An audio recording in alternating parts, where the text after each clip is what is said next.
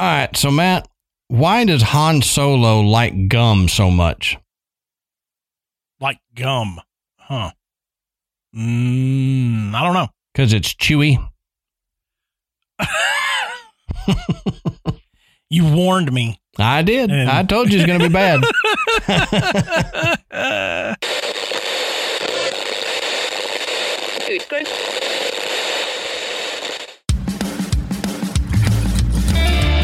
Good evening, everybody, and welcome to the graveyard. Thank you for joining us tonight. My name is Adam. And my name's Matt. Now, pull up a tombstone or settle into your casket and get comfortable because this is Graveyard Tales. All right, everybody, here we are again. Matt, how you doing tonight, brother? Hey, I'm good, man. Excellent, excellent. So it's hot again in both graveyards. So uh, if you notice sweat, we apologize. We're just we put our blood, sweat, and tears into this show. So that's right.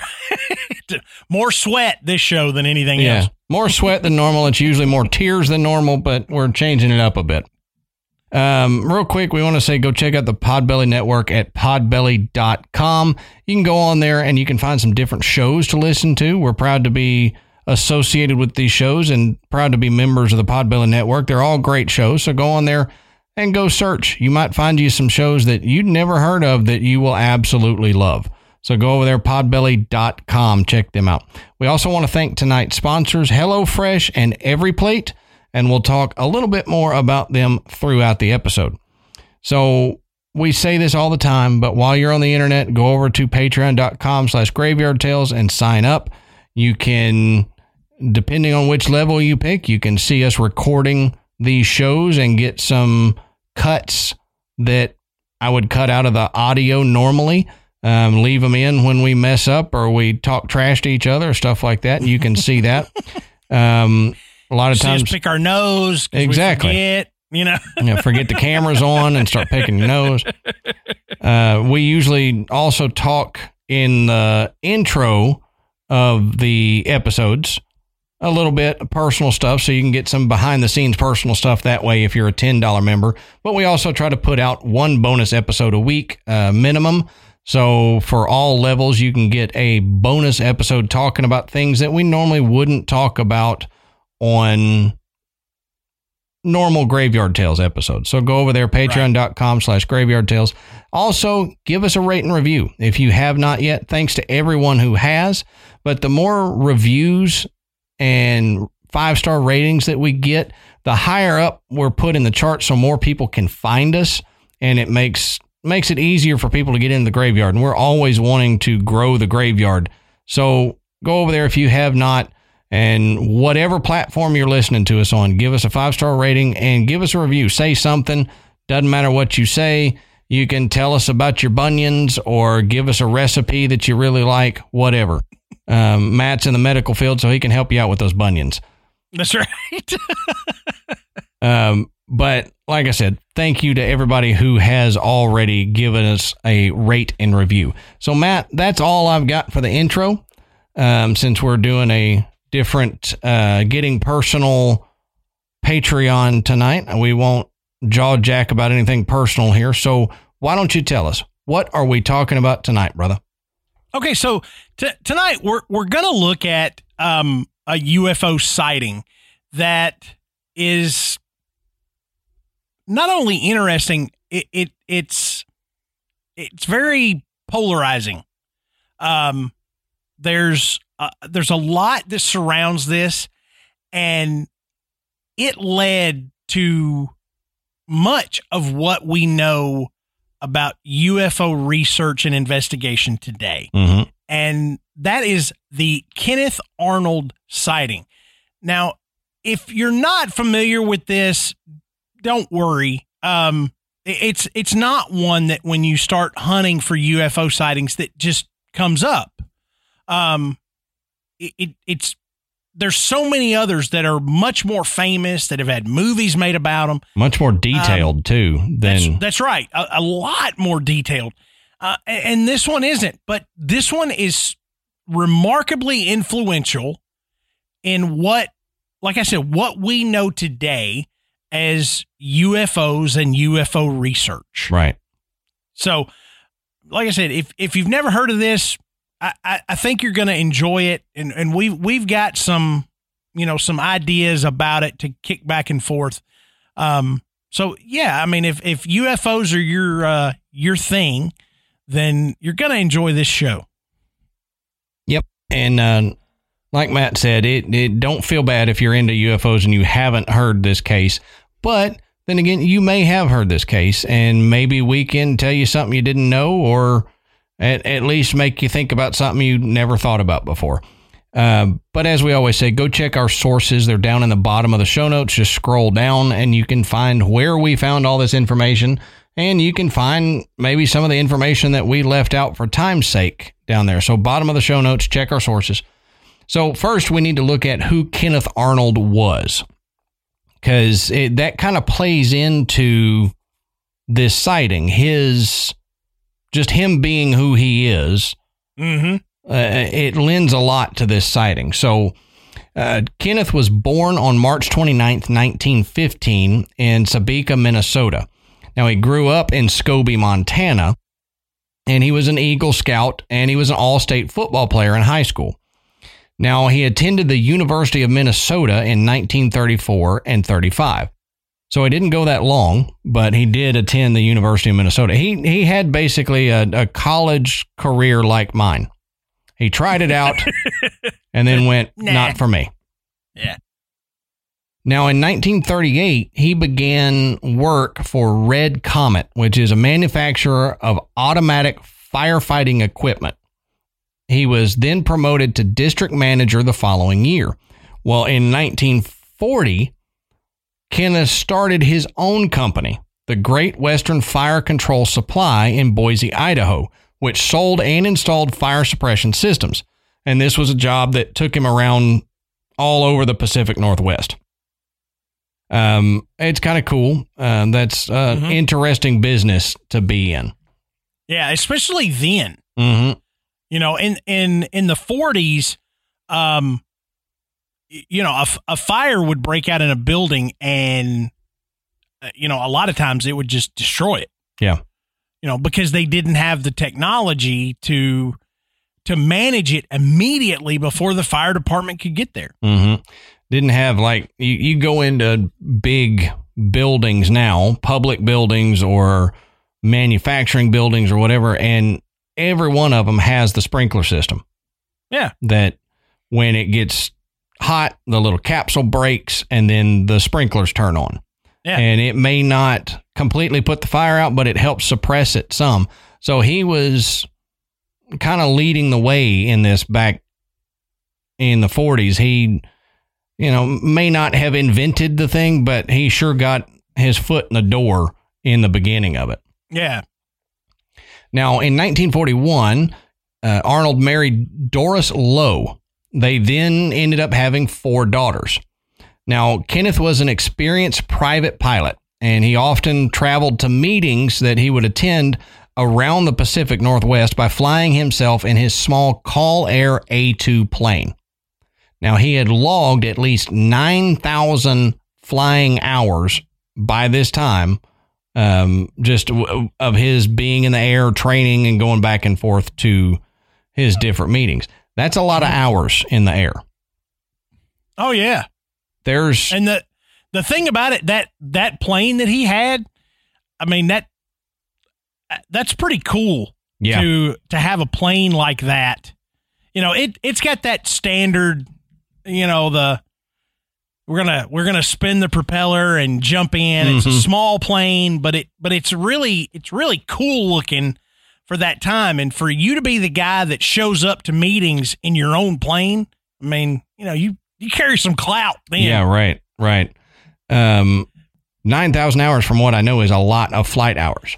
Yeah, suffice it to say, he was an experienced pilot. Yes. Yep. So he he'd spent a lot of time in the air. Right.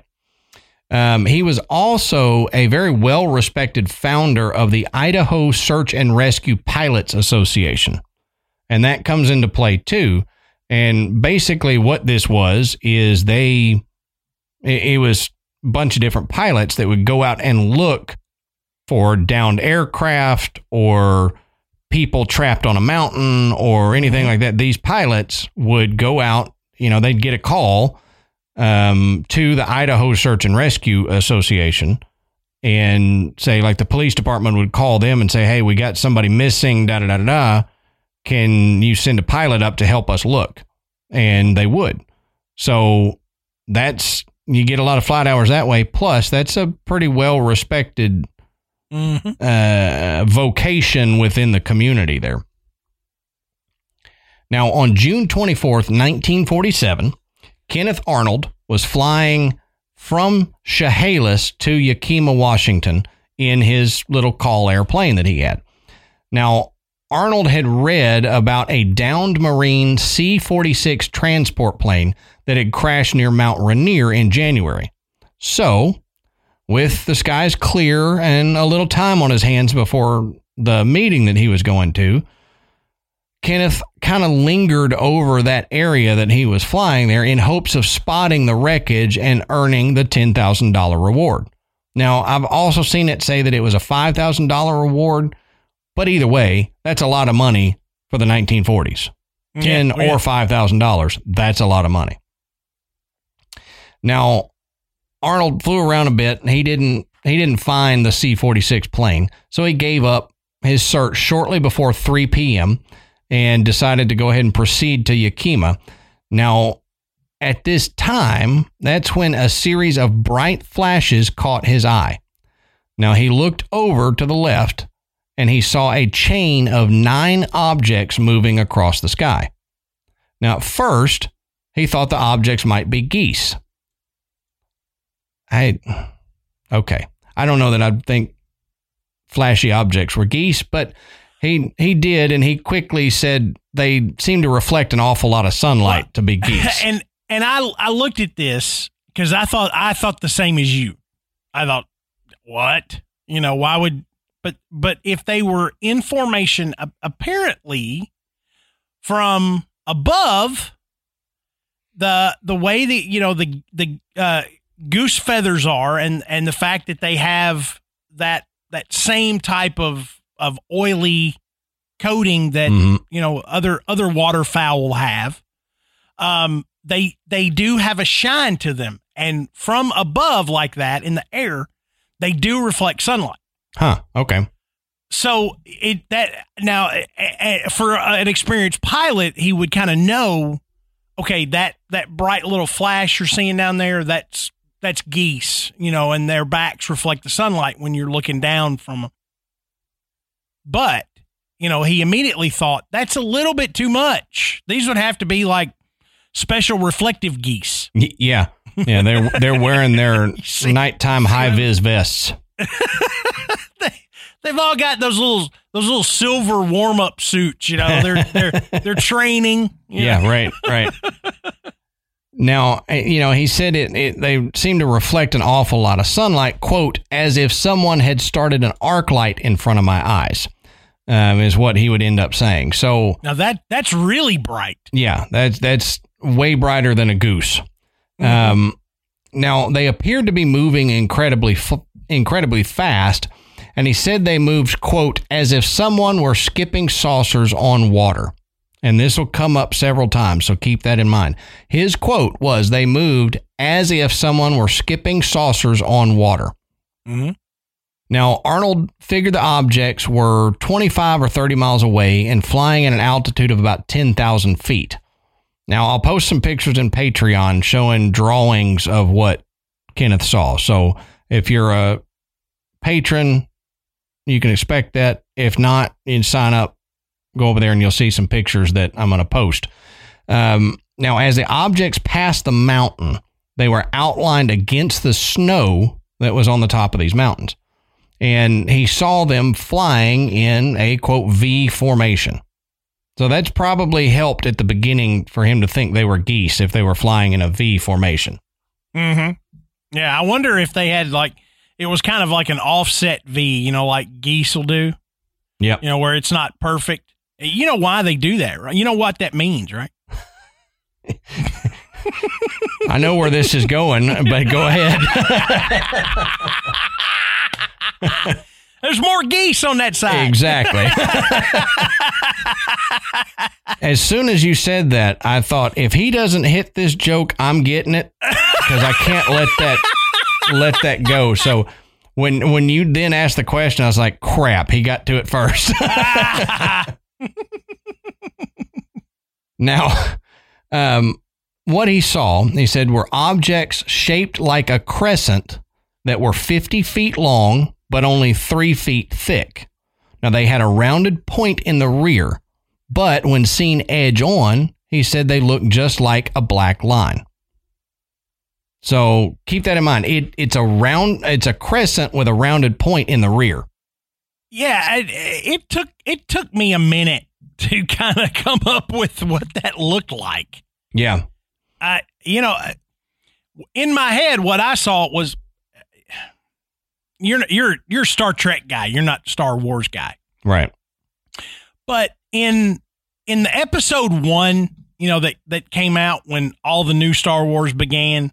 Mhm. Um, they uh, N- the the planet Naboo had these ships that were yellow, and they kind of had, in my mind, what he's describing. They were kind of rounded in the front, crescent shape, but they had this long point yeah. that extended from the back. Um, so they they kind of looked a little bit like that, like the Rebel logo Mhm. like turned on its side, you know, and that that's kind of how, or, or like a stingray, yeah. you know, Yep. that kind of shape. Yep. That's The- that's what I picture in my head. I don't. That's that- not exactly that's- right, but that's It's really close because the the it, it's that except the tail. It's not actually a tail like what you're describing. It's just a little bump out the back, right. Yeah. um, in the middle back part of the crescent. So um, there'll be those pictures on Patreon that you can see. Uh, but Yeah. it is hard to picture if you don't have something to look at. Um, It- it's like the batarang. yeah, yeah, kind of, kind of, yep. Um, but like we said, keep that in mind. This description in mind as we go through that. That's what he saw. That's what he described. Now it says, judging from their distance, speed, and size against the mountaintops, the that the objects passed in front of and behind because they were kind of going through the mountains there. So sometimes they'd be in front, sometimes they'd be behind a mountain peak. Um, Arnold estimated the size of each one of these to be larger than a DC 4 airliner, which is pretty big. Pretty big. Um, and they were moving at about 1,200 miles per hour, which would have suggested the craft were traveling at nearly twice the speed of sound. Now, the first Air Force pilot to break the sound barrier wouldn't do that until October, which was four months later. But I'm going to go ahead and pop this in here. That that is the pilot that we know of that was recorded in history. Right. So if this isn't extraterrestrial, maybe it's something else. Maybe it's something that Right. wasn't recorded. But we'll we'll talk about that more. Um, now it says when the objects faded into the distance, Arnold just continued to fly to Yakima, Washington. Um, and when he landed, he immediately told the airport staff of the unidentified flying objects that he had spotted. Now, Kenneth was confused that it said that he didn't see a tail on any of these aircrafts like you would see on normal planes or anything. There, w- there was no long tail. Mhm. Um, but he initially thought that it was just an experimental military craft. So, I mean, that's a plausible thought to have. And that's what we still to this day think sometimes when we see an unidentified object that doesn't look like any any aircraft that we know of. You know, mm-hmm. a, a lot of times it goes to the well, could it have been an experimental craft? right. But like I said, once he was back on the ground, Arnold filed a report of his sighting, and he he said the objects they didn't alarm him. Um, he had just assumed it was an experimental craft, so he didn't think anything more about it. But the military was baffled by his report. Both the Army and the FBI would interview Arnold and come away impressed with his quote character and apparent integrity end quote. But they had no clue what he had seen or what might possibly travel that fast. It, quote, as far as we know, nothing flies that fast except a V 2 rocket, which travels at about 3,500 miles an hour, an Army spokesman in Washington, D.C. told reporters, and that's too fast to be seen. Yeah. And why would there be nine V 2 rockets flying in a V formation? You and know, if there were, he wouldn't have seen them. Yeah, right. Too fast to be seen. So it would have just zipped on by. Um, now, this next bit, it's a little snippet from an article that was written by Martin Shough in June of 2010, and it's called The Singular Adventure of Mr. Kenneth Arnold. Now, there's a link to the whole PDF in the show notes that you can go. And it's actually, if you're into the technical side of UFO sightings, this is a, a very interesting article and, and piece to read because he I mean, he breaks it down like crazy. And I, I just got a little snippet and you'll see what I mean. It says Arnold describes how the speed estimate was made when he landed at Pendleton by transferring the object's clock timed 102 second transit between Mount Rainier and Mount Adams onto a map. Taking the distance between points near the summits, said Arnold, they kept coming up with about 1700 miles per hour. Now, if they had meant 1700 knots, which was nearly two, uh, 2,000 miles per hour, this would imply that the distance between summits was about 55.2 statute miles. In fact, it is only about 48 statute miles. So, 102 seconds over 48 statute miles does equal about 1700 miles per hour, proving that they were measuring their map in statute miles. So, he does. That makes he, no sense to me. yeah, uh, he breaks the the whole thing down like that, the sighting down like that. So if that's your if that's your gig, go over there and check out that PDF link in the show notes, and you can get way more in depth into it. But basically, what he's saying is the way he determined the speed of the object was by clocking how long it took to get from one peak to another. Right. Now he used a map on there to get the scale and figure it out.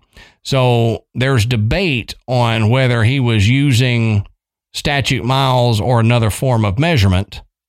And they did use the statute miles to clock it out. And the way they clocked it out, the 102 seconds from one peak to another, ended up giving them the speed of about 1700 miles per hour, which is quick. Yeah, and I don't I guess I, I look at things too generally sometimes because I'm looking at this. I'm going, why, why debate? It, it was going fast. Yeah, you know, true. If, why does it matter? If we're going to haggle over 300 miles an hour when we're talking about 1700 to 2000, I mean, that's fast. Yeah. It's, it's flipping fast. Yeah. I mean, either just one. say, hey, these things were really booking it. I, I guess by breaking it down to actually do this, it all of that kind of pushes towards the validity of his story. Yeah. Um, because he could have come up with any numbers and then they calculated out and they were like, man, you know, this, you didn't see anything going this fast. Yeah. Or, or it's not as fast as you thought it was. Mm-hmm. You know, so mm-hmm. it was probably something else. Yeah. Yeah. Exactly. Um, Either way, they were traveling TFF too freaking fast. now, um, back to the rest of it out of the real technical art- article. Um, says, quote, everyone says I'm nuts, Arnold told the Associated Press. And I guess I'd say it too if someone else reported those things. But I saw them and I watched them closely. It seems impossible, but there it is. Mm-hmm. So, I mean, at least he's realistic about it. He's like, yeah, right. I mean, I, I wouldn't believe somebody else, but I did see it, and It seems like it's impossible, but it's what I saw. Well, yeah, if you're if you're of sound mind, I mean, when you if you witness something like this, or, or anything that seems completely Im- impossible, you know that people are going to be like, "You didn't see that. You, you, it's a mistake. You're crazy. Right. Whatever."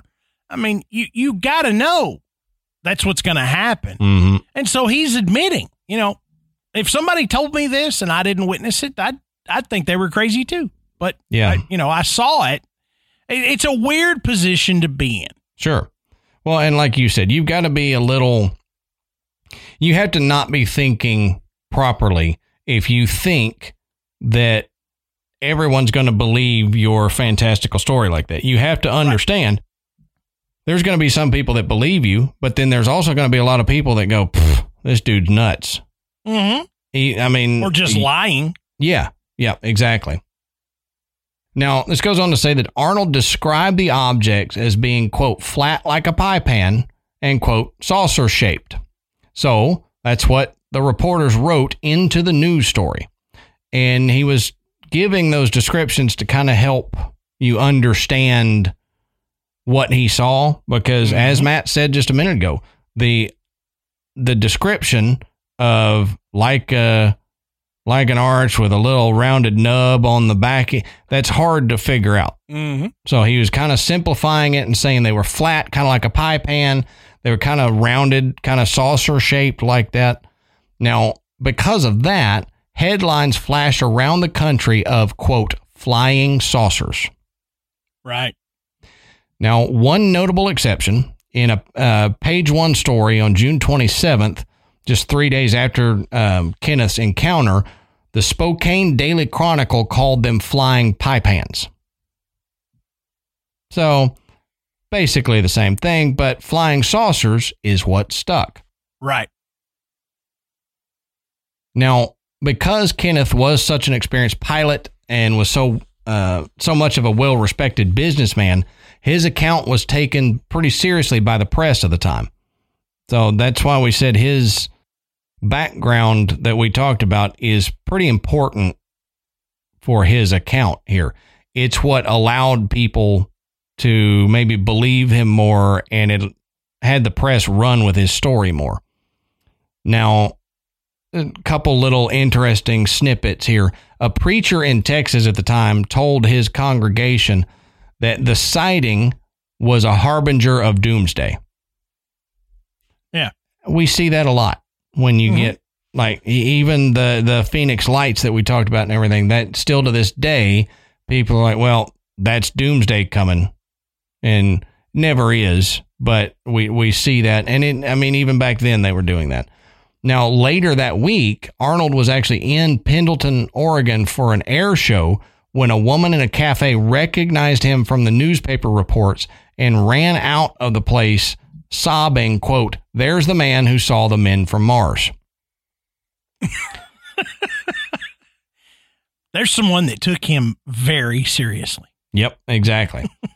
now, Arnold didn't really enjoy the publicity that he got from it in the least. However, Arnold did spend $150 on a new camera with a telescopic lens just to be ready if he saw the quote flying pie pans again. Yep. Now, this says, quote, at that time, there was still some that thought Mars or perhaps even Venus might have a habitable, habitable surface, end quote. Robert Sheaffer, an author of UFO books and skeptic, told Life's Little Mysteries, quote, People thought these UFOs were Martians who had come to keep an eye on us now that we had nuclear weapons, end quote. yep. They're keeping an eye on us. Yep. And I mean, to be honest with you, there is that possibility because there's a lot of sightings around nuclear power plants. That's right. I mean, there there's reports of UFOs shutting down these nuclear power plants and then turning them back on. Mm-hmm. So, I mean, it's a possible it's a possibility. Um, and for that to be one of the first things that people start talking about, that's interesting to me. Yeah, and and you got to realize too that there was not a a mindset for this already in place.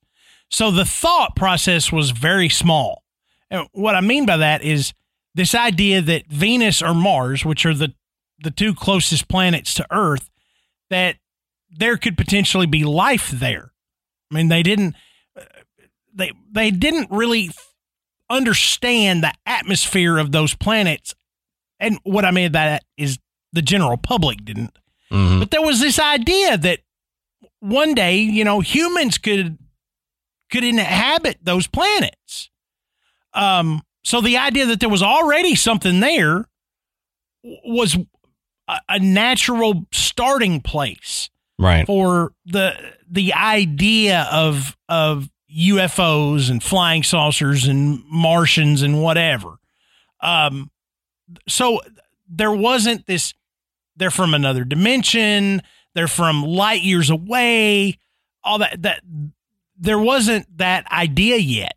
So we're we're thinking on a much smaller scale here because we're introducing this to the public. Really, Yeah, yeah. I was going to say it's because this is one of the first major sightings that has been reported like this. mm-hmm. So, uh, which we'll talk kind of toward the end of this episode about ones that followed. But this is absolutely one of the first. Now, people will say, and I kind of agree, that we have seen these things flying for millennia Mm-hmm. but this is one of the first ones that hit the papers. People took this seriously, and it started modern colloquialisms and stuff around UFOs. Now, this goes on to say that Arnold's sighting was, quote, such a sensation that it made front page news across the nation, end quote. Ufologist and author Martin Kottmeyer wrote in an article, The Saucer Error, in 1993. Quote, Soon everyone was looking for these new aircrafts, which, according to the papers, were saucer like in shape, Kottmeyer continued. Within weeks, hundreds of reports of these flying saucers were made across the nation. While people presumably thought they were seeing the same things that Kenneth Arnold saw, they were there was a major irony that nobody at the time realized. Kenneth Arnold hadn't reported seeing flying saucers. In fact, Arnold had told the press that the objects had flown erratically, quote, like a saucer if you skip it across the water, end quote, and that they were thin and flat when viewed on edge, he said, but crescent shaped when viewed from the top down as they turned. Nonetheless, a reporter named Bill Bequette of the United Press interpreted Arnold's statement to mean that the objects he saw were round discs. According to Benjamin Radford, a UFO expert and deputy editor of the Skeptical Inquirer, quote, it was one of the most significant reporter misquotes in history, end quote. That's right. Let, let's let's look how this kind of progressed. If you know, we we've already told you and described what what he saw, and you know now every everybody has got this flying saucer idea because of his description. So in 1950, uh, famous broadcaster Edward R. Murrow did an interview with Kenneth Arnold, who actually said at that time since June of 1947, he had had three additional sightings of nine spacecraft. Mhm. So he saw them then, but then he had seen them three more times that uh, either went unreported or they they just weren't documented. But you Yeah. know, he brings it up in this interview. Now, Arnold later would would say that he had had seven additional sightings, one of which involved a transparent craft that he likened to a jellyfish. You know, it you know, you can kind of you can kind of see through it. It it's you know, not not fully solid, you can see an outline of it. Mhm. But during with the during like the, interview cloaking cloaking device in Alien, the, Yeah. the Predator cloaking device. Yeah, something similar to that. But during the interview with Murrow, Arnold explains what he actually meant by the term saucer, which Adam just touched on. Now, Murrow says on three different occasions, Mr. Arnold was questioned by military intelligence. They expressed doubt as to the accuracy of some of his reported observation. Arnold says, That's right. Now, of course, some of the reports they did take from newspapers, which did not quote me properly. Now, when I told the press, they misquoted me, and in the excitement of it all, one newspaper and another um, got it ensnarled uh, so that nobody knew ex- just exactly what they were talking about. And Murrow says, Well, here's how the name Flying Saucer was born. And Arnold follows up and says, These objects more or less fluttered like they were boats on very rough water or very rough air of some type. Said, and when I described how they flew, I said they flew like a sauce, like they took a saucer and threw it across the water. Now, most of the news, newspapers misunderstood and they misquoted that too. They said that I said, meaning Arnold, that they were saucer like. I said they flew in a saucer like fashion. Mm-hmm. So that sounds confusing. And obviously it was because it, it led to something that he didn't even really see. But what he describes is if you took a flat saucer shaped object and you threw it like you were skipping stones across the water, it would kind of bounce and the the trajectory would not be a straight line it would be curved like it was bobbing up and down that's what he described that's what he says he saw and so the the saucer description is talking more about their flight and not right. about their shape because we've already right. said their shape was like you know a batarang you know mm-hmm. curved in the front with this little you know, it, got a little it, booty on the back. Yeah, I mean, now that that's that's what it looked like.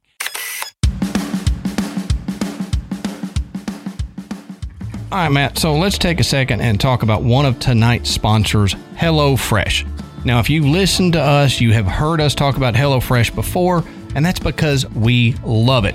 And you're saying, well, what is HelloFresh? Well, HelloFresh is a meal delivery service that delivers it right to your door. So with HelloFresh, you get farm fresh, pre portioned ingredients and seasonal recipes delivered right to your doorstep. You can skip trips to the grocery store and count on HelloFresh to make home cooking easy, fun, and affordable. And that's the reason that it's America's number one meal kit. And HelloFresh is 72% cheaper than dining at a restaurant and is even cheaper than grocery shopping. That's money back in your pocket. And I'm going to tell you, Matt, it's also not only is it cheaper, but it's also a lot more convenient because oh, I yeah. hate going to the grocery store. I hate dealing with the people at the grocery store. I hate looking around to see if I can find that one weird ingredient that I need for some recipe mm. or I wonder if they have saffron at, at the grocery, you know, and if, if you need it, HelloFresh sends it to you. Hey, that's right. And, you know, they have got, they've always got something new, um, something fresh, maybe even something you've never tried. Like their newest menu release includes Mediterranean recipes that are filled with fresh fruits and veggies, nuts, olive oils, and fiber packed whole grains for a nourishing balance. And when we get done here tonight, I've got Mediterranean uh, dinner ready to go. I love that. We're, Heck yeah, we're man. big fans. Big fans. If you want me to make you hungry, think about the sweet heat shrimp tempura bowls mm. or garden spinach ricotta ravioli. I love ricotta one, ravioli. Oh my god. One pot creamy lemon dill chicken soup. I mm. mean, it makes you hungry just reading that. Oh yeah, it does. Um, and and if those sounds like recipe, those sound like recipes that you wouldn't normally make yourself, then HelloFresh is a great option for you because not only do you get the ingredients that you need, you get this easy to follow recipe card. Anybody can do it, even if people have told you you are a terrible cook. I'm telling you, you can you can cook with HelloFresh and people will think that you have become a trained chef. Oh yeah. Oh yeah. It's, amazing. It's fantastic. It's fantastic. And you know, if you're a picky eater, um, there's a lot of things maybe you don't like or you, you're not big on trying new things. You can pick your favorites from 50 different weekly options and skip weeks when you need to. You can change your delivery date or update your preferences all in the HelloFresh app. It cannot get any simpler. That's great. If you're going on vacation or something and you're worried that it's going to sit on your front porch until you get back and rot, don't worry about it. You can just skip that week and pick it back up the next. We've done that several times when we go on vacation. Yeah, and and it's it's great. You will you will find uh, recipes that your entire family will love. Our kids love it. They get super excited when they see that HelloFresh mm-hmm. box on the front porch. So if you want to jump on this bandwagon with Adam and myself, all you have to do is go to hellofresh.com slash graveyard16 and use our promo code graveyard16 that's g-r-a-v-e-y-a-r-d 1 6 to get up to 16 free meals and three free gifts that's right. So join Matt and I, and I know a bunch of other graveyard members because I've seen them in the group talking about it. Then all you've got to do is go to HelloFresh.com slash graveyard16 and use our code graveyard16, G R A V E Y A R D 1 6, for up to 16 free meals and three free gifts.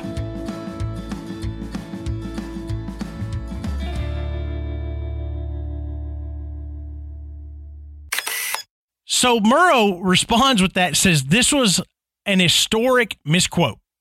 Why Arnold's explanation has been forgotten, the term flying saucer has become a household word. That's mm-hmm. by 1950. So only three years after he made this report, everybody knew what a flying saucer was. That's wild, isn't it? Yeah, I mean, just how just, quick that took off. Yeah, I mean, completely. Even with him saying this is really not what I saw. yeah, they're like, no, no, no, like, no. Fly, you uh, flying saucers. You know, we got flying saucers. You don't know what you saw. We but know what you saw. A lot of people believe that this is a prime example of the power of suggestion. Yeah. I mean, if there were no real reports of UFOs and a credible witness says he saw saucers, then people begin to think of UFOs as flying saucers. You know, as time passes, visual representations of such a quote saucer, saucer, saucer, saucer. I can't, I can't talk, but, but you know, of a saucer begin to emerge, which gives the general public an image to apply to future sightings. Yeah, but what if that credible witness actually never saw saucers? You know, as Mur- as Murrow said, flying saucer had become a household word. It's like when Apple introduced the iPod. You know, at its peak popularity, any MP3 player was an iPod, regardless of its shape, color, or the manufacturer. Right. Right. And it even spawned other terms like podcast, yep. which we still use today, even though very few people own or use an iPod. Right. But the media said Arnold saw saucers, so every UFO became a flying saucer, and that term still exists today. Yep. Yep.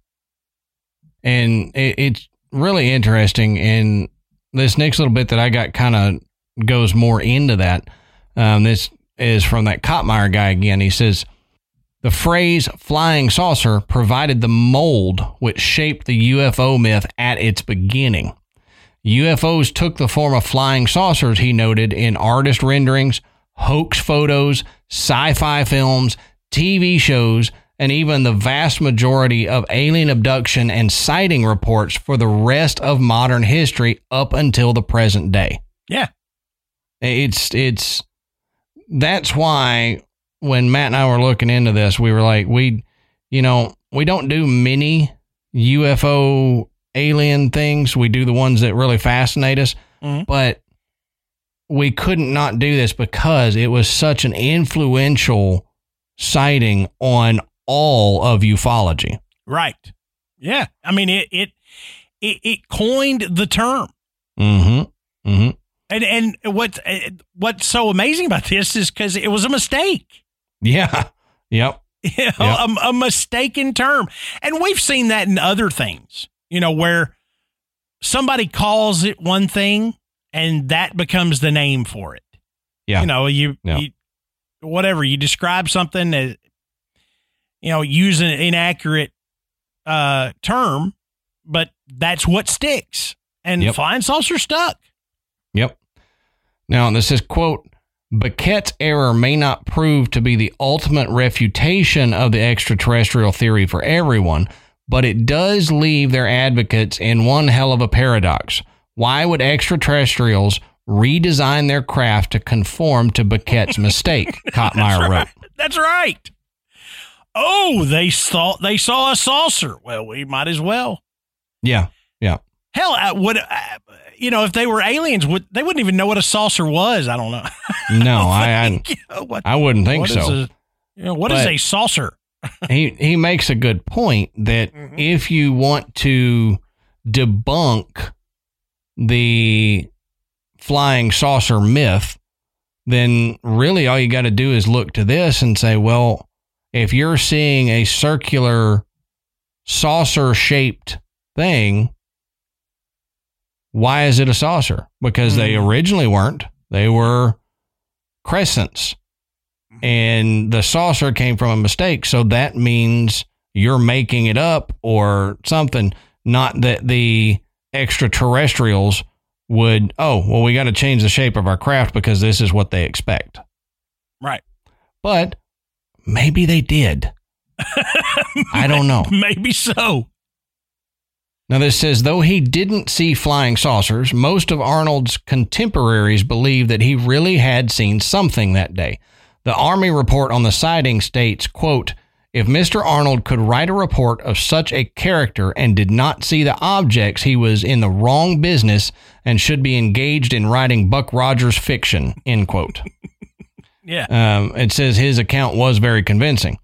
Now, to kind of go along with that, there was a prospector on Mount Adams that saw the objects at around the same time as Arnold, so it kind of bolsters his story. He wasn't the only person to see these objects. Mm-hmm. That and that's that's really that's really cool because n- not only was this another person that saw the same thing, it was somebody that wasn't with him. Yes. Yep. And and saw them from the ground. Yep. And didn't so, know him at right, all. Right. And so they had a different perspective.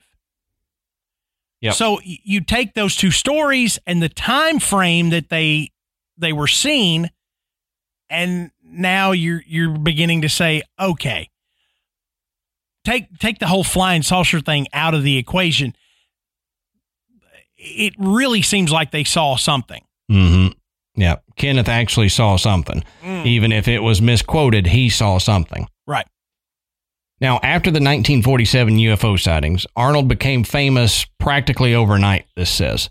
Um, says he was bombarded by the press trying to get interviews and statements, and Arnold's daughter would later recall that the family would receive 10,000 letters and constant phone calls. Oh, God. Can you imagine? No, I cannot. Um, Arnold was apparently contacted by Raymond A. Palmer editor of fringe sci fi magazine Amazing Stories, who asked Arnold to investigate the story of two harbormen in Tacoma who reportedly possessed fragments of a quote flying saucer. Palmer spent $200 to fund the investigation. So, this incident is known as the Maury Island UFO. And Matt actually talks about this in the Ken Ross episode that we did. So if you're interested in that, go back and check that out. Um, the Ken Ross incident, we talk about the Maury Island UFO there. So, you know, being just completely bombarded by the press, uh, he didn't com- he didn't shut down. Uh, he gave plenty of interviews, and this will give you an idea of how the media uh, a- approached the the reports and the stories. So Arnold was interviewed by the Chicago Times, and in this interview, uh, it says, you know, Kenneth Lewis Arnold uh, is not so certain that the strange contraptions are made on this planet. Arnold said he hoped the devices were really the work of the U.S. Army. But he told the Times in a phone conversation, quote, if our government knows anything about these devices, the people should be told at once. A lot of people out here are very much disturbed. Some think these things may be from another planet. But if they aren't harming anyone, I think it would be the wrong thing to shoot one of them down, even if that could be done. Their high speed would completely wreck them. Essentially saying, if we shoot it down, trying to study it, they're not hurting us. Why would we hurt them? Right. And then if we did to try to study the craft, we would probably just completely obliterate it because it's going so fast. Yeah. Now, Arnold, in pointing to the possibility of these discs being from another world, said regardless of their origin, they apparently were traveling to some reachable destination. Whoever controlled them, he said, obviously wasn't trying to hurt anyone. He said they were making turns so abruptly in rounded peaks that it would have been impossible for human pilots inside to have survived the pressure. So he thinks they are controlled from elsewhere, regardless of whether it's from Mars, Venus, or our own planet. So he's essentially saying he's not sure that they were piloted inside the craft. Mm-hmm. Now, you've got to remember that what he describes, they're only what three feet thick. So Yep. it it would seem, unless they were really small, that it's unlikely that there was an actual pilot inside the craft. Right. So But- maybe maybe they were they were remote controlled. They yeah, they could be. Um, the thing that I think, uh, if we're talking what he described and being a possible military craft, the one that looks closest to that to me is the B two or the B twenty one stealth bombers. Yes. and I'm not 100% when they were revealed to the public. Um, It was in the 90s, wasn't it? I, I yeah, I think so. It was it was pretty um pretty recent comparatively, but as we've said before, it's not impossible to think that maybe they were developing developing them in the late 40s early 50s and they just didn't tell anybody about it. But I mean it's pretty early to be doing that and then to have 9 of them I don't know. And it, Yeah. it's not exactly what he described because he described rounded on the front with a tiny little bump. B2, the B21s, they've got that kind of swept shape with a little bump, but it's more of a V than. Yeah, and if you look at like the uh the F uh, one seventeen, the Nighthawk hmm from the rear, it it looks more like what he describes. But again, it's it's much more angular. It's not rounded really, but Right, it does kind of right. have that that middle tail that kind of sits between the V-shaped wings. Um, you know, so you know, Adam's right. You know, there there are there are aircraft that we know of today that have a similar design. It's not exact, but these came around much later than than this uh, this particular sighting. hmm And I'm I'm not seeing, at least in the search that I did, I'm not seeing when the the B two was actually announced to the public. Of course, we all know that they use these planes for a long time before they tell anybody we have them. Oh, certainly. Certainly. I mean, I I mean, I think I've told this story on here before. I remember I had a I had a patient that was in the Air Force, and he was telling me we he liked to watch the military channel, and they were talking about um the the Blackbird, the hmm SR was SR seventy one, isn't that what it was? Yeah, I think so. And so the military channel said, you know, they began using this in 19 whatever. And he kind of chuckled. And he said, we were using it way before that. Because he remembered when he was right about to get out of the Air Force, he said that he was stationed in Greenland. And he said, you know, it was it, it was like dusk for the majority of the time. You know, just just like it is in Alaska and, and northern Canada. Mhm. Um, so he said he was leaving the tarmac or leaving the tower and was walking across the tarmac, and they had heard that one of these planes was going to be coming there. And he said it was it was parked on the tarmac, and he said he looked up at it, and he said in that weird dusk and that big long nose of that plane, he said it looked way creepy. He said, but this was years before, you know, they they even announced that they had it. So yeah. they were the the military was already using this plane. You know, they didn't want anybody to know. So by the Mhm. time the public knows, shoot, you know, they've been flying around for a long time. Which is why a lot of UFO sightings are attributed to these quote unquote experimental military aircraft.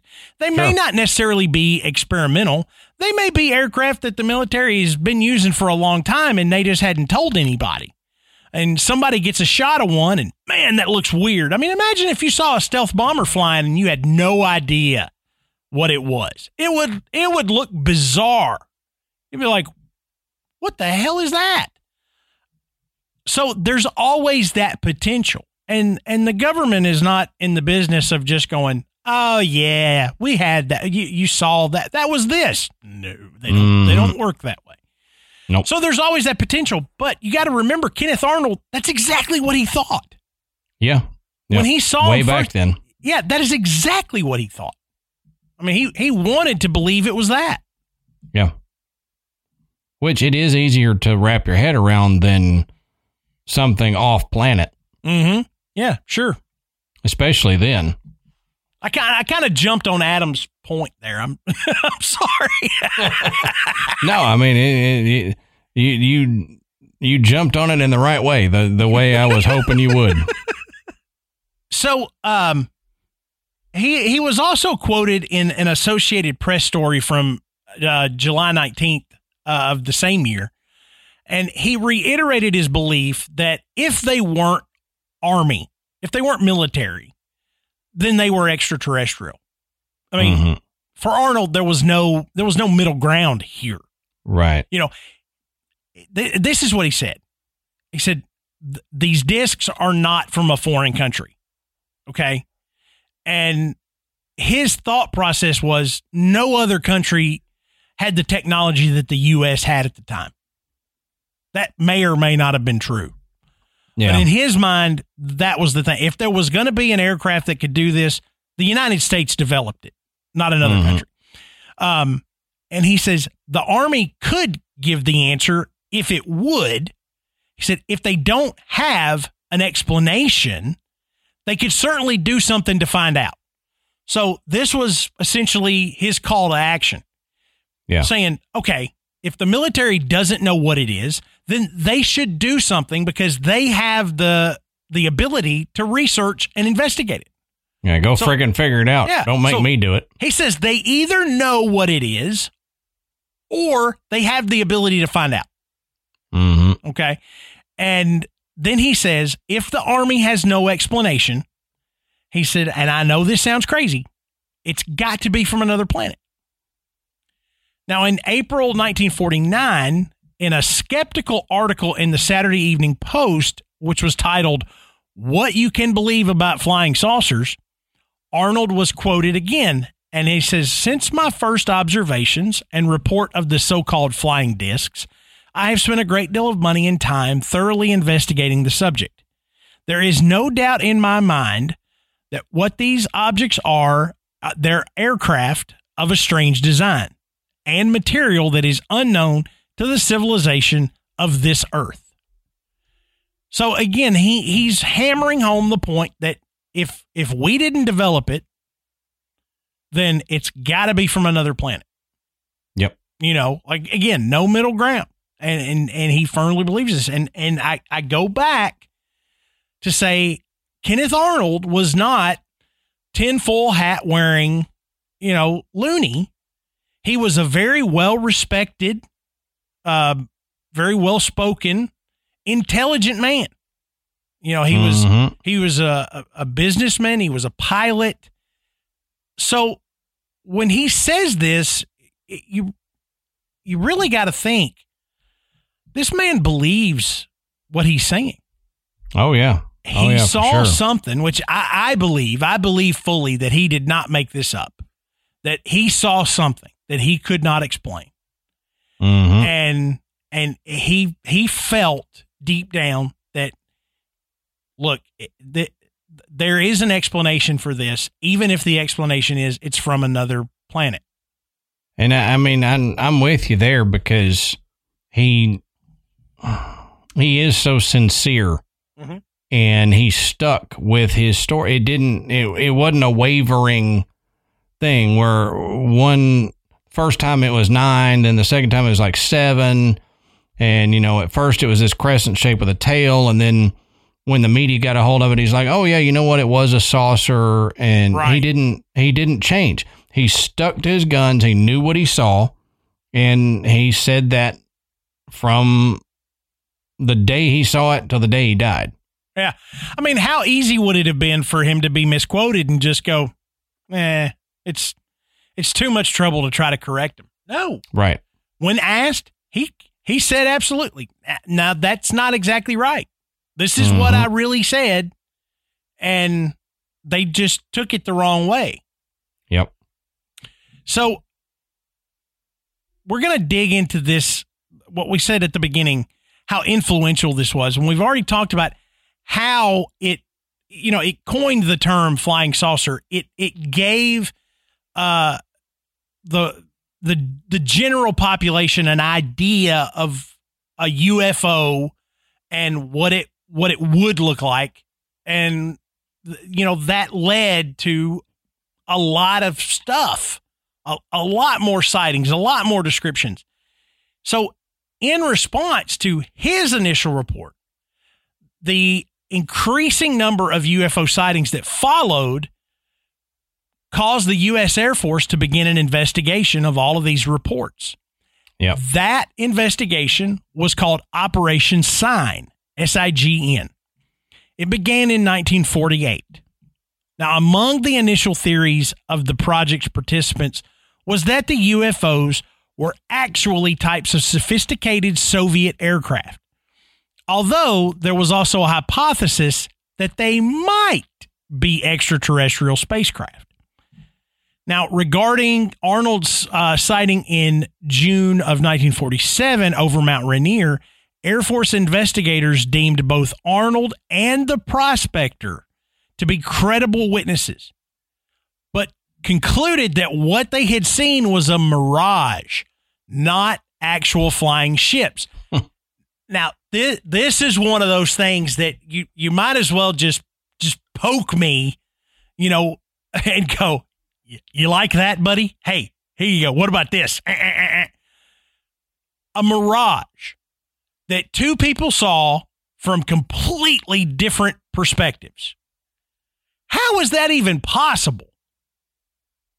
I mean, if you understand what a mirage is, you know, your your perspective in a certain situation causes you to see something that either is is a real object that looks totally different and you can't identify it or you see something that is not really there just the way the light refracts it, it gives you um it, it gives you kind of the image of something that is false um, Mhm. you know, and and everybody under everybody knows that idea of the mirage. You see them in the desert. You know, you're dying of heat stroke, and you see the heat causing the the waves, you know, coming up, and it's like, oh my God, there's there's an oasis over there, and Yep, look, there's water. there's camels and water, and you know, okay, that's a mirage. If if I'm on the opposite side of the desert, I'm probably not going to see the same mirage that Adam would see. Yeah, Okay. Exactly. Now we're talking about a guy that's in a plane and a and another guy that's on the ground for something that is potentially 10,000 feet in the air. And Right. it's a Right. mirage that those two people saw. That's that's baloney to me. That's Yeah, a that's a cop out answer. I, I would I would probably accept anything else other than that. Well, and you might as well tell me, just come out and tell me I'm stupid. or, yeah, you I didn't mean, really would- see anything. Yeah, you didn't see it. It's, what? it's like that whole, you, you mentioned Star Wars, wave the hand. This is not the UFO you're looking for. yeah, I mean, that's such a, it's such a crappy response. I know. to oh all you saw was a mirage now i've got a couple crappy responses we'll talk about here in a little bit too but it, it that kind of thing that that bothers me Yeah. it really does But you know, the the Air Force was new at this. You know, they didn't know what to say. They got better. they still don't know what to say yeah, but they got better. You know, that's true Now, Project Sign was succeeded in 1949 by Project Grudge, which in 1952 became Project Blue Book, which was the longest running of the U.S. government's official inquiries into UFOs. Project Blue Book compiled reports of more than 12,000 UFO sightings or related events from 1952 to 1969. Of these, more than 90% were eventually classified as identified, meaning they were caused by a known astronomical, atmospheric, or artificial man made phenomenon. The remaining number, approximately 6%, were unidentified and included cases in which there was insufficient information to assign the event a known cause. So that 6% out of the 12,000 reports um, were the ones that they couldn't come up with any reasonable explanation at all. So as if a mirage is reasonable that's true, but they couldn't even come up with that. You know, they Ugh. just they said we just we don't have an answer. So in essence, Kenneth Arnold's experience directly led to the birth of Project Blue Book, which that's awesome you know for for anybody that's done any kind of UFO research or just I, I enjoy reading about UFOs. Project Blue Book is going to come up. Mm-hmm. It's it's going to come up, and this particular sighting by Kenneth Arnold led to that. And and I mean we're we're talking about one sighting that led to the term flying saucer and the development of Project Blue Book, which are probably the two most influential things in in the history of UFO reports. Yep, exactly. Now you know why we had to talk about this. That's right. case. So I mentioned that I have some other terrible explanations for what he saw.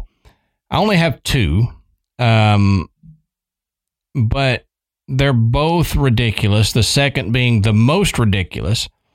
And Matt, I'll I'll read here what this says, and then I want to get your thoughts on both of them. Okay. So here's the first one. This says one theory holds that it was a fireball, a meteor breaking up upon entry into the atmosphere.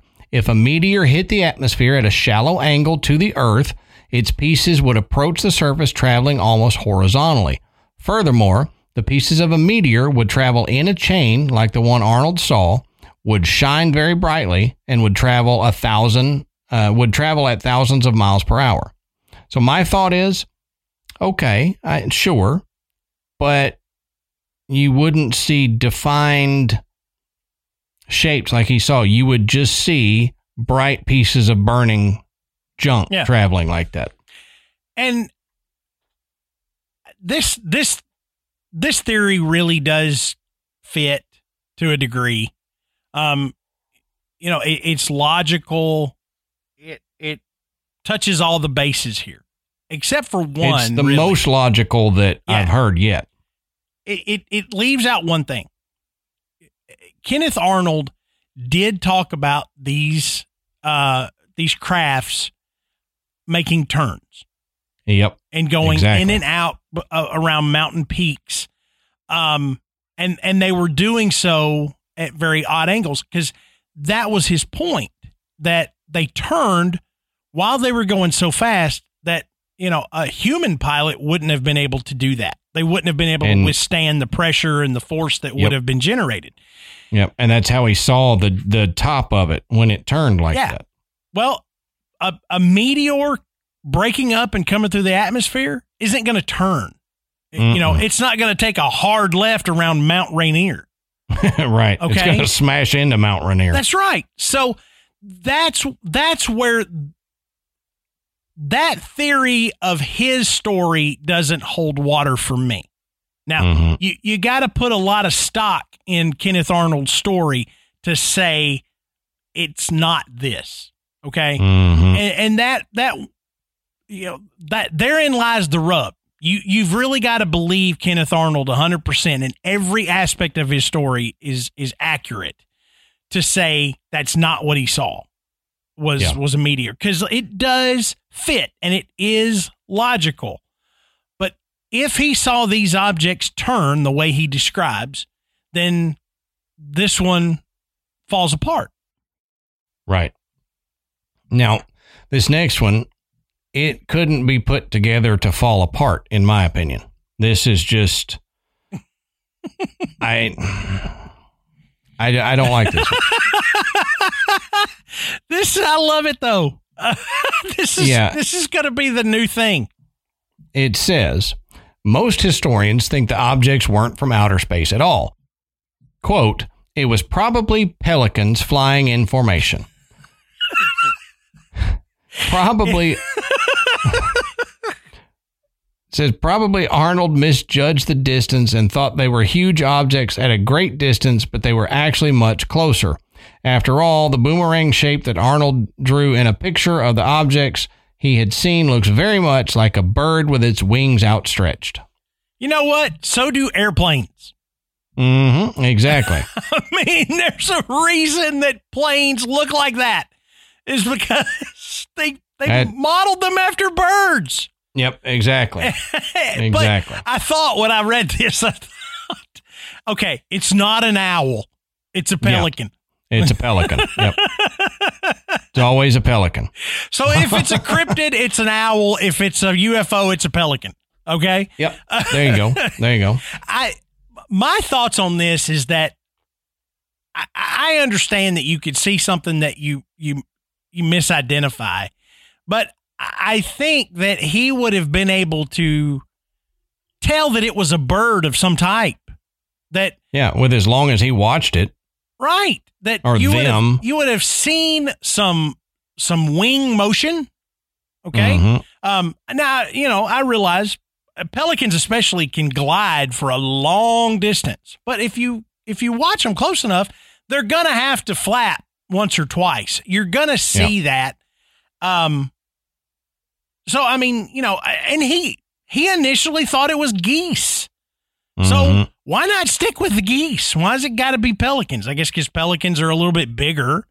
Um, I guess. Yeah. but I, I don't know. I, I I guess it could be, but it just seems really unlikely to me that what he saw was any type of bird flying in formation. I mean, I th- I think he would have seen enough, putting in nine thousand hours in the air, that he could have identified birds hmm even at a distance. You Oh, yeah. he Oh, would have yeah. realized. My th- my thing was is he he admits that he thought it was geese initially, so he looked at it close enough to realize it wasn't geese. So if he's in if he's paying that close of attention to to be able to go, ah, that's not geese, then why would you go? Oh no, it was pelicans. Oh, pelicans. Well, Oh yeah. I didn't yeah. even consider it to be what. No, Yeah. Exactly. if he if he dismissed the fact that it was one type of bird, why would it be a different one? yeah. Yeah. Right. And if the Army originally or the Air Force originally thought, well, yeah, he didn't see geese. He's credible. He knows it's not geese. Why would you then turn around and say, well, you know, he can't tell the difference between a pelican and a an aircraft. Yeah. So if he can't tell the difference between a line of pelicans and an unidentified craft, maybe he doesn't need to be flying. Right. And and you remember he, from his perspective, he estimated these things to be as big as a as a DC four. Yep. Um, you know, that's you know, it's not like a 747, but it's a big plane. Mm-hmm. I mean, Mm-hmm. You know, it's way bigger than a Pelican. Yep. Uh, Let's just forget about the stupid debunking theories that they brought in. I'm just gonna flat out say I don't think it was pelicans. Let's we'll just go there. um, but Kenneth Arnold's incident, it was the first highly publicized UFO sighting. Um, that like we talked about it, it it's the first one that got the publicity that it got. But after that, because it was so popular, the newspaper started running a ton of other stories about UFO sightings.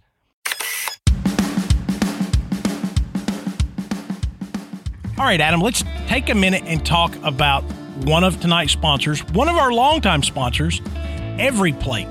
Now, for those of you that have been with us a while, uh, you've heard us talk about Every Plate and HelloFresh. Well, HelloFresh owns Every Plate, and they are going to be the the biggest bite for your buck. Mm-hmm. Every every plate is America's best value meal kit with delicious dinners that don't break the bank.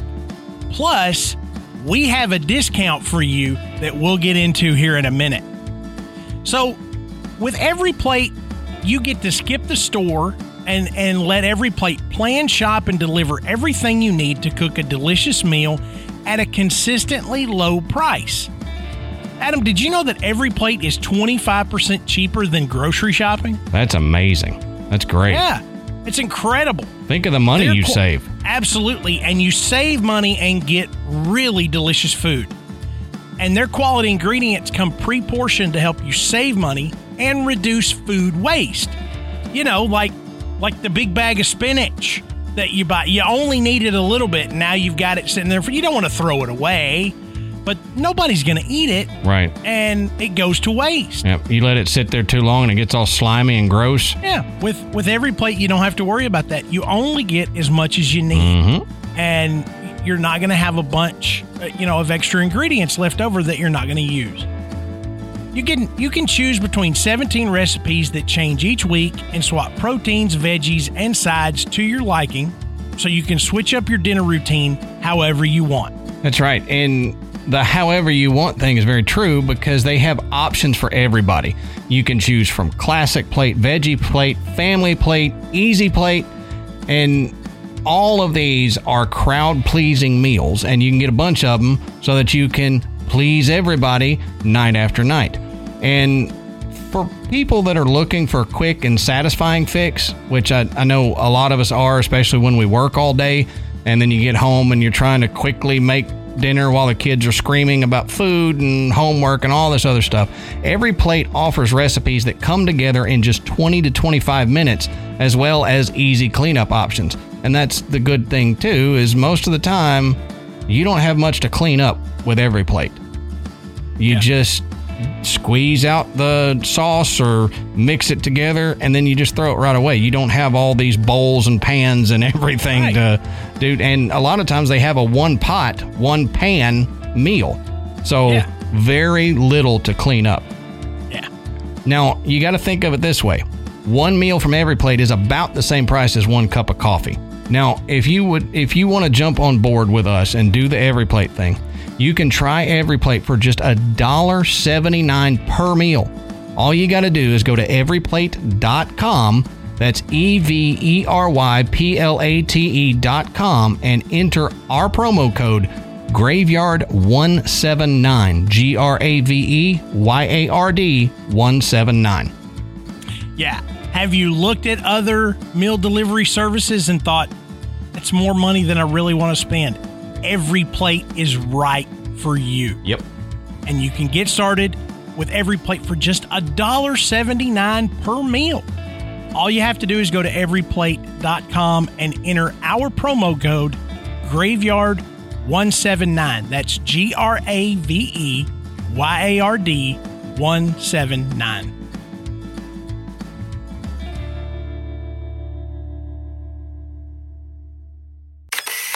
And let's look at some that are from then up to a decade afterward, because this will kind of show you the the UFO storm that happened after his sighting and, and what it allowed newspapers to start reporting.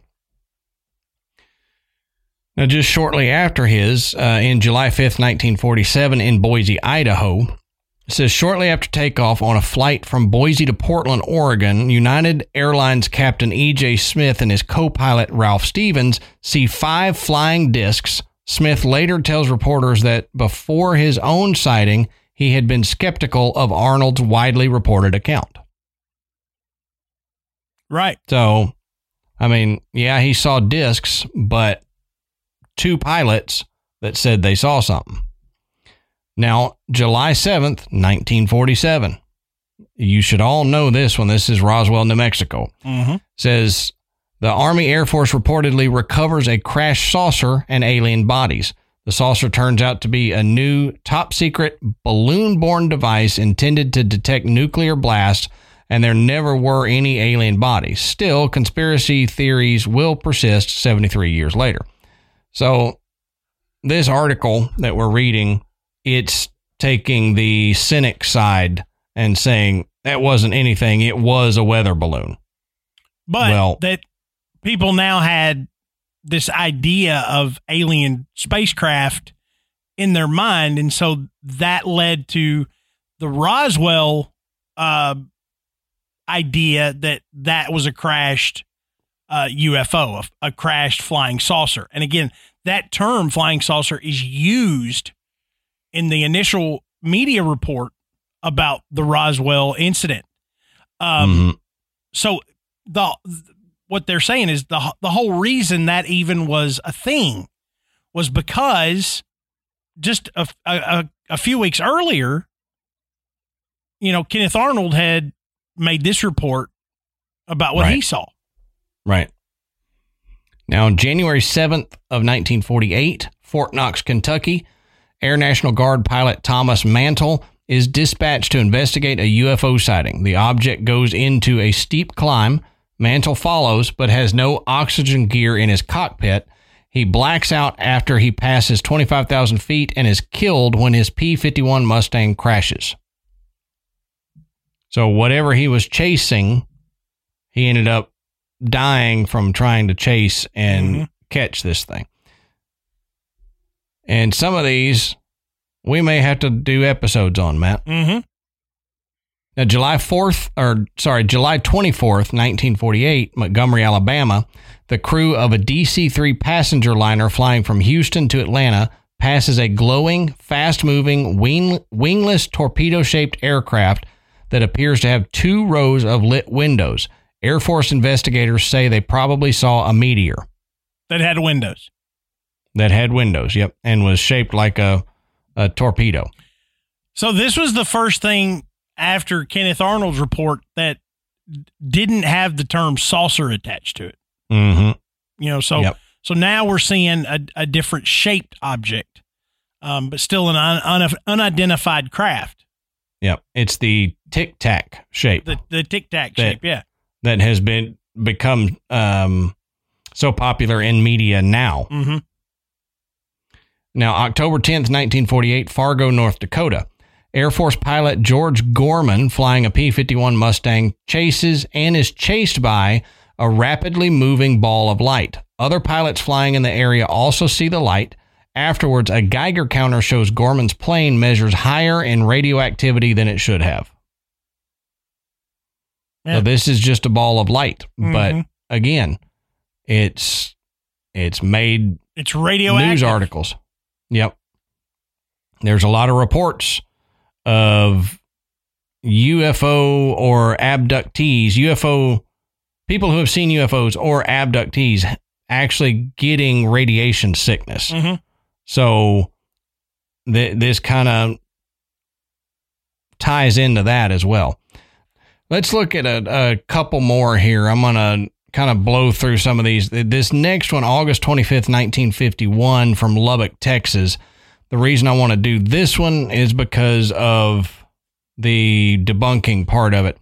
Uh, it says professors of what would become Texas Tech watch groups of 20 to 30 bright lights fly overhead. The lights return over the next few weeks, and one student even manages to photograph them. An Air Force investigator would say the lights were actually plover or birds. Mm, yeah, birds again. So, yeah, birds. We got birds with flashlights again. I think we had that in in our uh, Min Min lights that it was birds with a flashlight in its butt. That's right. I remember that. Uh, now, July 14th, 1952, in Norfolk, Virginia, two commercial pilots flying a Pan Am DC 4 from New York to Miami spot eight red, brightly glowing saucer shaped objects flying in tight formation at 2,000 feet above the Chesapeake Bay. Observers on the ground also see the objects. So, that again, we got saucer shapes not many years after his um, saucer misquote. Mm-hmm.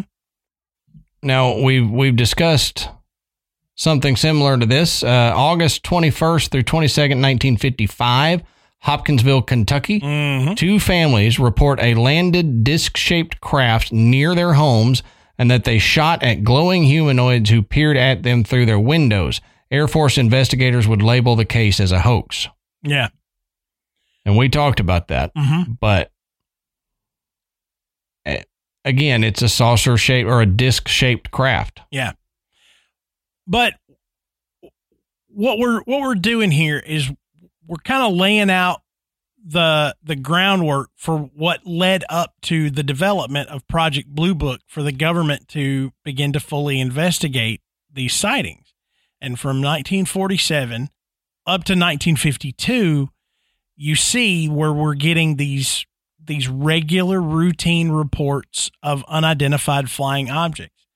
So this was the government's response was to Mhm. begin to investigate to create an agency that would look into this research and essentially debunk the majority of these reports um that's how influential this initial report by Kenneth Arnold was Right. you know it it gave people it, it gave people not only the idea about a UFO about craft from another planet um you know aliens watching over us for whatever reason but it also gave them the idea that they could report this right. you know, right. up until this time they you know we don't have a lot of reports because people didn't report this they were too Mhm. concerned with either somebody's going to make fun of me i'm, I'm going to i'm going to be ridiculed for this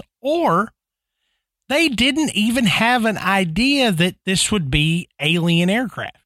They just thought it's something you know it, it they they would come up with their own solution so they didn't report it. You know Right. it may be a story they shared with family and it was you know passed along. Hey you remember when granddad saw that crazy thing flying around? Hmm but as the reports started coming more frequently that's when the government said we gotta we gotta do something you know? So we're gonna start looking into these and and see if there's anything credible. And and you know as we said earlier they debunked the majority of what came in. Um but there were there were still a lot that they couldn't explain. And there's probably a lot in.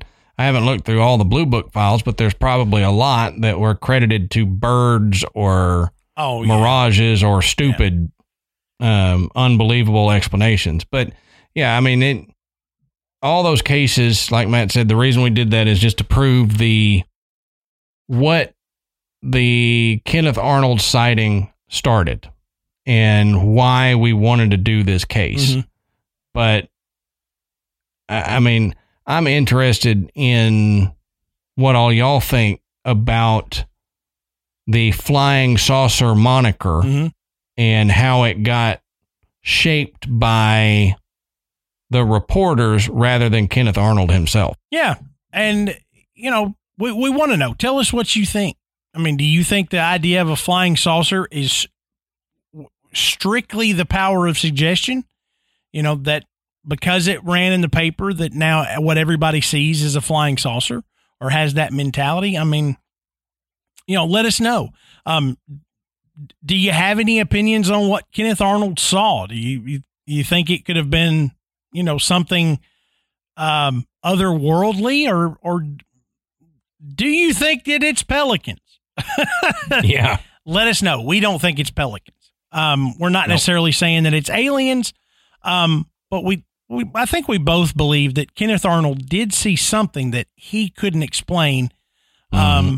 and and he was a pretty credible witness and had someone and else. that the military, and that the military was unwilling to explain. If they could explain mm-hmm. it, they were unwilling to give the information on. Oh no, you saw X craft. Yeah. So if you want to let us know your thoughts, um, our Facebook group is the best place for that. It is called The Graveyard. You can find it by searching uh, for Graveyard Tales. You can find us on other social media, uh, Instagram and Twitter. And you can also check out our website, which is graveyardpodcast.com. And there you can find links to purchase Graveyard Tales merchandise, everything from t shirts to coffee mugs. Uh, you can listen to the show and that is where you can become a patron and get access to all of those bonus episodes, the the videos, uh, and help the show. And we mm-hmm. appreciate mm-hmm. everyone uh, that has done that. It really allows Adam and I to keep putting out more uh, uh more content and keep it at the quality that that we want to produce we we have really really have really dug into old Kenneth Arnold tonight. You know? Yep, yep. so I, I, think I think we've covered about as much as Adam and I can cover tonight. But um, we thank everybody for listening, and until next time, we'll save you a seat in the graveyard. See you soon.